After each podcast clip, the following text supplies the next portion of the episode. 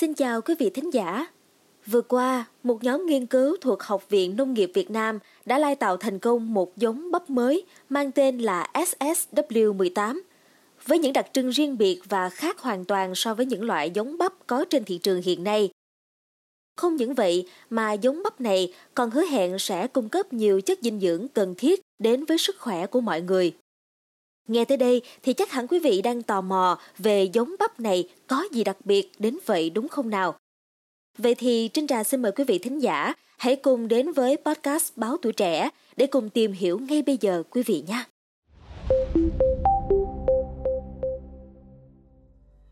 Thạc sĩ Vũ Thị Bích Hạnh, trưởng phòng nghiên cứu cây trồng cạn, Viện Nghiên cứu và Phát triển cây trồng, Học viện Nông nghiệp Việt Nam chia sẻ, giống bắp siêu ngọt SSW18 còn được gọi là bắp hoa quả do có màu trắng sữa, mềm, tan vỏ và độ ngọt dao động từ 17,5 tới 18,5 độ Brix. Hạt ngọt đậm tương tự trái cây chín như dưa hấu và có thể ăn tươi trực tiếp sau khi được hái trên cây xuống mà không cần phải qua chế biến như luộc, hấp, nướng đâu quý vị nhé. Đặc biệt là loại bắp siêu ngọt này được chọn lọc, lai tạo bằng phương pháp lai hữu tính truyền thống, nên người sử dụng không cần phải lo ngại như các giống bắp biến đổi gen khác. Bên cạnh đó thì do trồng với mục đích ăn trực tiếp, loại bắp hữu cơ này không bị phun thuốc trừ sâu và thuốc bảo vệ thực vật.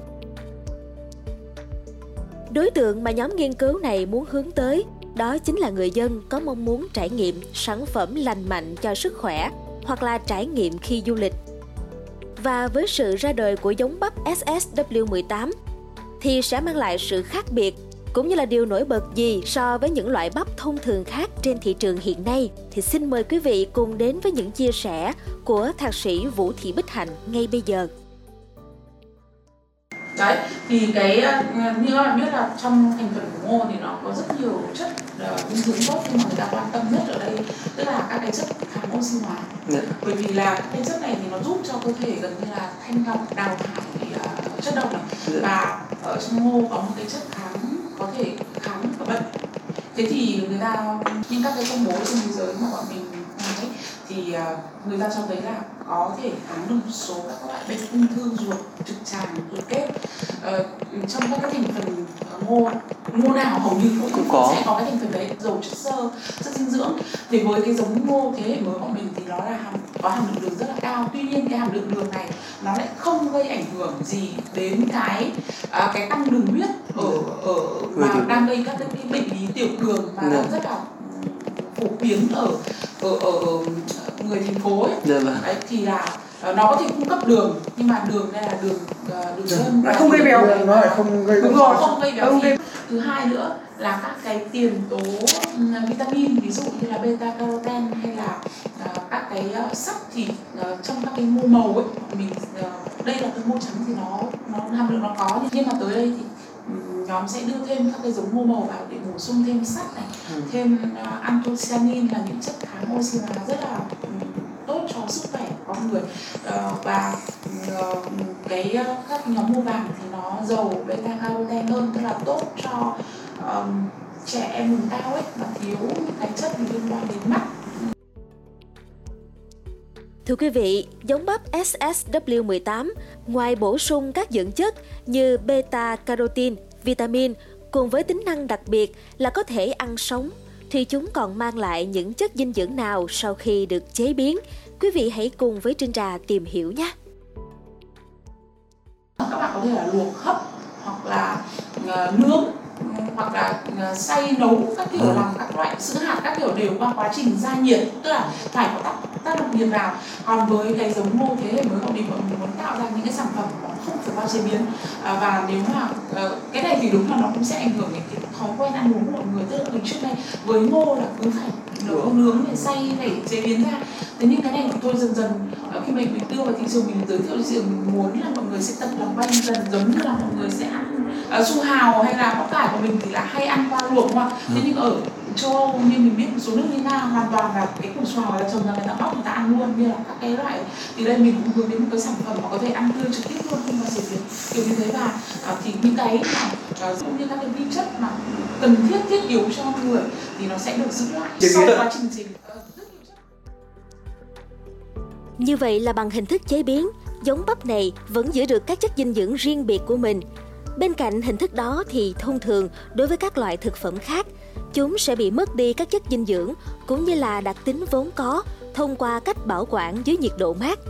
Vậy thì độ ngọt của giống bắp mới SSW18 có bị giảm đi khi được bảo quản trong nhiệt độ mát hay không?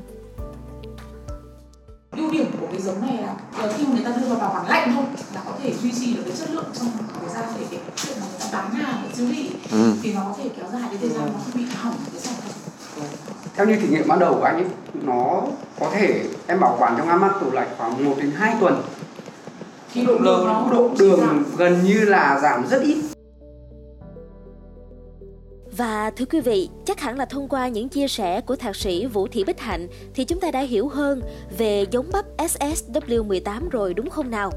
Tuy nhiên thì à, giống bắp siêu ngọt này vẫn tiếp tục được nghiên cứu và đang trong quy trình hoàn thiện sản xuất cũng như là có thể lựa chọn vùng canh tác hợp lý để áp dụng được công nghệ tân tiến nhằm nâng cao chất lượng bắp, độ ngọt và chống chịu tốt với sâu bệnh một cách tốt nhất. Qua nhiều thử nghiệm thì các nhà nghiên cứu nhận định rằng loại bắp siêu ngọt SSW18 được phát triển khỏe và nhanh. Ngoài ra, thời gian từ gieo trồng đến thu hoạch bắp tươi là 70 tới 80 ngày tùy từng vùng, vụ trồng, thời tiết. Năng suất bắp tươi đạt từ 10 tới 12 tấn một hecta. Và trên thực tế thì nhóm nghiên cứu này đang phát triển giống bắp hoa quả này trên các vùng cao, khí hậu mát mẻ như là Mộc Châu, Sơn La, Sapa, Bắc Hà, Lào Cai. Bà Hạnh cũng chia sẻ thêm, đây là các vùng trồng bắp truyền thống, phát triển tốt du lịch, xóa đói giảm nghèo và có thể trở thành cây đặc sản của địa phương. Ngoài ra, các nhà nghiên cứu còn tin tưởng rằng việc chúng ta tự chủ được giống bắp, công nghệ và quy trình sản xuất thì sẽ giúp cho Việt Nam bớt đi sự phụ thuộc vào một phần nhập khẩu bắp đường từ Philippines, Mỹ và Thái Lan.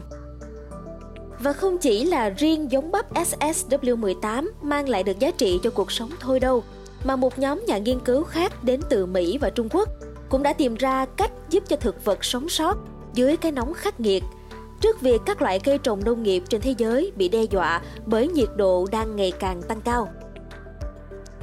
Các nhà khoa học tại các trường đại học của Mỹ bao gồm Yale, California, Berkeley và Duke đã phối hợp cùng Đại học Nông nghiệp Thao Trân Hỏa Trung tại Trung Quốc để phát triển một phương pháp giúp thực vật có khả năng chống chịu tốt hơn trước thời tiết nắng nóng. Dưới cái nắng nóng của thời tiết đã khiến cho axit salicylic, một loại hormone của thực vật bị suy yếu. Chính vì vậy mà khả năng phòng vệ của chúng bị mất đi tác dụng trước sự tấn công của côn trùng và mầm bệnh. Và quý vị biết không, để có thể khắc phục được sự sụt giảm axit salicylic do nắng nóng này, các nhà khoa học đã tiến hành giải trình tự gen của cây trồng ở các nhiệt độ khác nhau nhằm tìm ra loại gen làm suy giảm hormone axit salicylic. Cũng từ đó mà họ đã phát hiện ra CPP60G chính là gen khiến cho khả năng phòng vệ của cây lương thực bị mất đi. Thời tiết quá nóng là nguyên nhân làm cho CPP60G ngừng hoạt động, đồng thời còn khiến cho việc sản xuất protein được xem là chìa khóa tạo ra nhiều axit salicylic bị dừng lại và làm cho sức phòng vệ vốn có của cây bị suy giảm. Chính vì vậy, họ đã phát triển gen CPP60G đột biến có khả năng hoạt động dưới cả thời tiết nắng nóng nhằm ngăn chặn sự tấn công của mầm bệnh và sâu bọ. Theo như thông tin của đài Euronews, các loại cây lương thực như cải dầu và cải son đang cho kết quả khả quan hơn khi chúng được sử dụng để thử nghiệm cùng với gen CPP60G đột biến.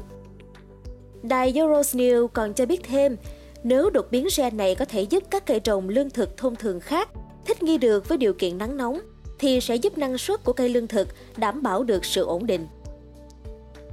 Nhóm nghiên cứu sẽ cần thêm thời gian để thử nghiệm trong việc áp dụng gen CPP60G đột biến lên cây lương thực, vì họ vẫn chưa biết được liệu hương vị và độ an toàn có thực sự được đảm bảo hay không. Quả là hai nghiên cứu thú vị và tiềm năng đúng không thưa quý vị? Và đây cũng chính là sự thành công đáng tự hào từ các nhà nghiên cứu của chúng ta. Thông qua hai nghiên cứu này, thì Trinh Trà tin chắc rằng là chỉ trong thời gian sớm thôi, những vấn đề của xã hội sẽ dần được khắc phục cũng như là giúp cho đời sống của chúng ta ngày càng trở nên tốt đẹp hơn. Cảm ơn quý thính giả đã lắng nghe số podcast này. Đừng quên theo dõi để tiếp tục đồng hành cùng podcast Báo Tuổi Trẻ trong những số phát sóng lần sau. Xin chào tạm biệt và hẹn gặp lại!